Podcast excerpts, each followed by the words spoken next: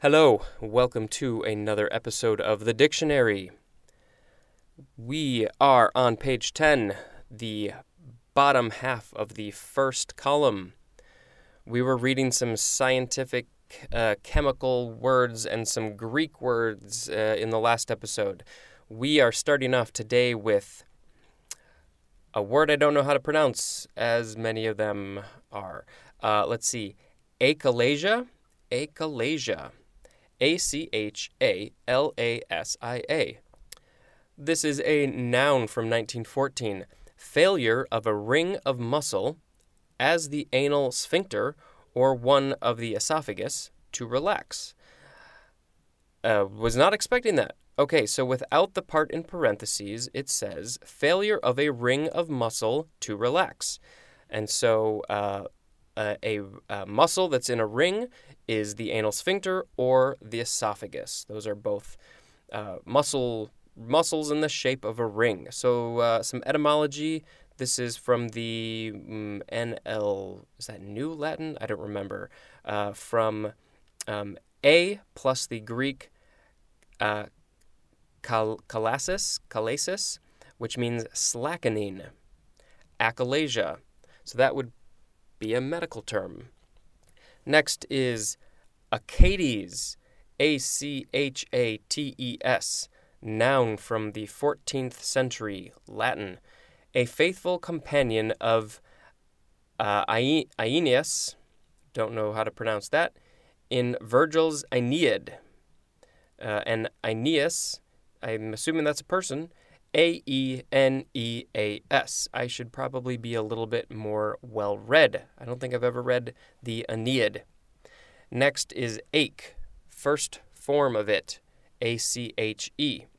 Uh, intransitive verb from uh, before the 12th century, 1a.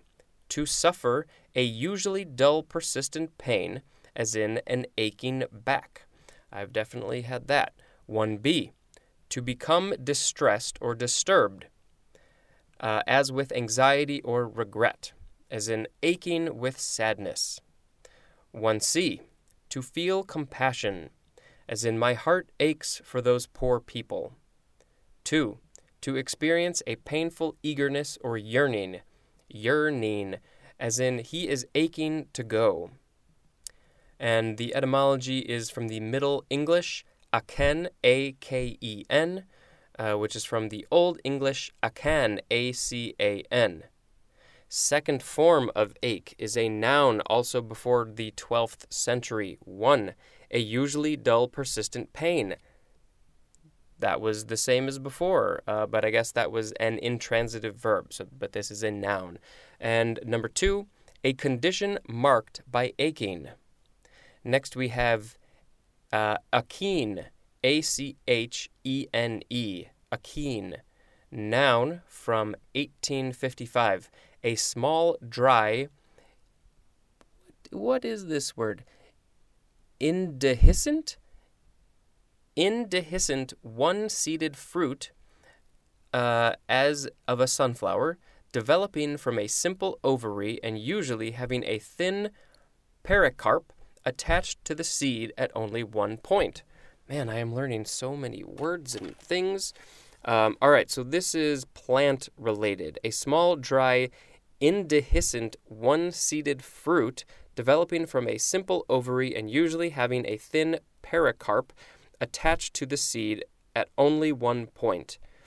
Uh, by maybe I'll look up indehiscent on my own, but uh, if you want to hear it, you'll either have to look it up on your own or wait until I get there. That that word is spelled I N D E H I S C E N T. I'm very curious what that is. Um, etymology, uh, New Latin. Again, I think that's what that stands for. Uh, A C H A E N I U M, which is from A plus the Greek uh, kanain. Don't know about the pronunciation there, which means to gape, yawn, uh, and there's more at the word yawn.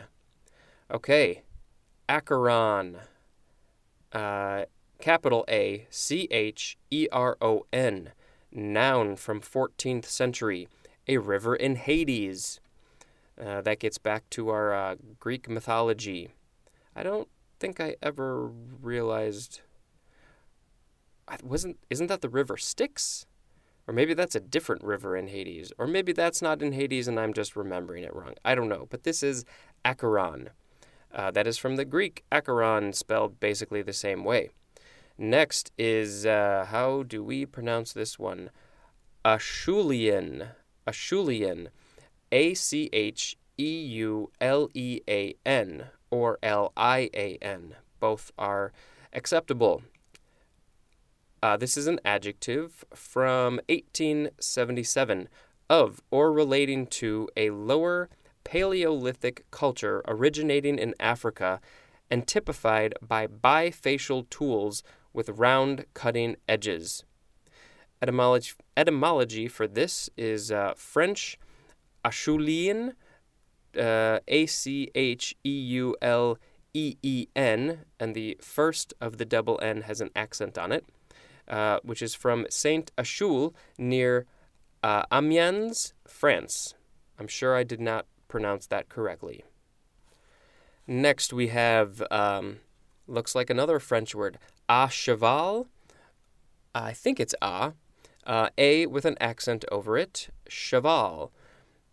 The pronunciation is telling me that is an, that it is an a with an umlaut over the top.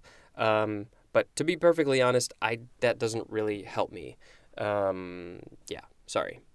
Adverb 1832 one with a leg on each side. Synonym is astride. 2. In such a way as to be played or chanced simultaneously on two numbers or events, as in roulette. A cheval. Um, etymology French literally means on horseback. Hmm. I'm sure some of you horseback riders already knew that one. Next, we have achieve. A C H I E V E, a word I'm familiar with, unlike a lot of these other ones. Uh, this is a verb from what year? Oh, here, 14th century. One, to carry out successfully. As uh, accomplish is the synonym, as in achieve a gradual increase in production. Two, to get or attain as the result of exertion. Reach is the synonym, as in achieved a high degree of skill or achieved greatness. And uh, the intransitive verb definition is to attain a desired end or aim, become successful. Uh, another synonym uh, it says see perform, the word perform. Achievable is the adjective, and achiever is the noun. Uh, the etymology is from the Middle English. Uh, achiven or achiven, A C H E V E N, which is from the Anglo French uh, achiver, achever. I'm not even going to say I don't know how to pronounce these words because you can just assume that going forward I will mispronounce many of these words, uh, which means so uh, the Anglo French achever means to finish and that is from uh, adding a plus uh, uh, chef, C H E F, which means end or head, and there's more at the word chief. So it's uh, you know a, a, chef in a kitchen uh, sounds pretty obvious. They are the head of the kitchen, um, and then uh, the the chief is it's clearly related. Uh, chef and chief spelled similarly. The chief is the head of a, of a tribe or something like that. Um. Next is the word achieved, adjective from the uh, 15th century, brought to or marked by a high degree of development or refinement. Synonym is finished, as in fully achieved poems. Do you ever wonder how they come up with these uh, example phrases or sentences. Uh, fully achieved poems just kind of seems like an odd phrase to me. Um, there was another one earlier that seemed a little bit weird, but I guess they uh, I guess they get the point across. Next is achievement, noun from the 15th century. 1. The act of achieving. Accomplishment is the synonym. 2a. A result gained by effort. 2b. A great or heroic deed. 3. The quality and quantity of a student's work. And the synonym is feat. F E A T. That is uh, some uh, a feat of. Uh, I'm not thinking quick enough. Uh, feat is something that you do, not the feet that you stand on. Next is Achilles, back to Greek. Uh, this is a noun from before the 12th century, the greatest warrior among the Greeks at Troy and slayer of Hector. Uh, this is Latin from the Greek Achilles. And next is Achilles' heel. I was actually just going to tell a story about Achilles' heel, um, more specifically, Achilles' tendon, which is right after that. Um, I remember as a kid, my dad was telling me a story. I don't know if it was him who injured his Achilles tendon or if a friend of, I think it was a friend of his, uh, tore his Achilles tendon or something like that. That is not something that you want to do. That sounds incredibly painful and uh, will really screw up your walking because you won't be able to. Uh, so, Achilles' heel, noun, uh, from 1840 the definition is just a vulnerable point. Um, you know, so it, this is more of an emotional or, or mental thing, not physically your heel. Um, it is, you know, the thing that, oh, your Achilles heel is it's your weakness. It's the thing that will take you down. Um, the etymology is from the story that Achilles was vulnerable only in the heel. So that's why the word heel is in there. Um, Achilles tendon which is the next word, noun from 1739, the strong tendon joining the muscles in the calf of the leg to the bone of the heel. And it's also just called the Achilles. So, because Achilles was uh, vulnerable in his heel, uh, medical science took his name and they put that to the tendon that runs in that same area. And if it gets injured, you will go down. Next is aching, A C H I N G, adjective from 13th century. 1. That aches, uh, as in an aching back. 2. Causing or reflecting distress, deep emotion, or longing, as in aching country ballads. Next is achingly, adverb from 1765. 1 in an aching manner, as in achingly sad songs. Two, uh, it's just the synonyms extremely and exceedingly, as in achingly complicated. Next, we have the word uh, achiote, at, achiote, achiote. I think that's what the pronunciation is telling me. Achiote. This is a noun from 1648, a spice made from the red seed of the annatto tree, also the seed from which the spice is made. Uh, the etymology says this is American Spanish from Nahuatl. Uh, oh, from the Nahuatl word uh, axiotl, which means the annatto tree. I was gonna say this seems uh, Native American or American Indian, but it uh, it sounds like it's more uh, more from the South. Uh, it says American Spanish. I'm thinking, you know, this is the Mayan, Incan, Aztec region, but not necessarily from those cultures specifically.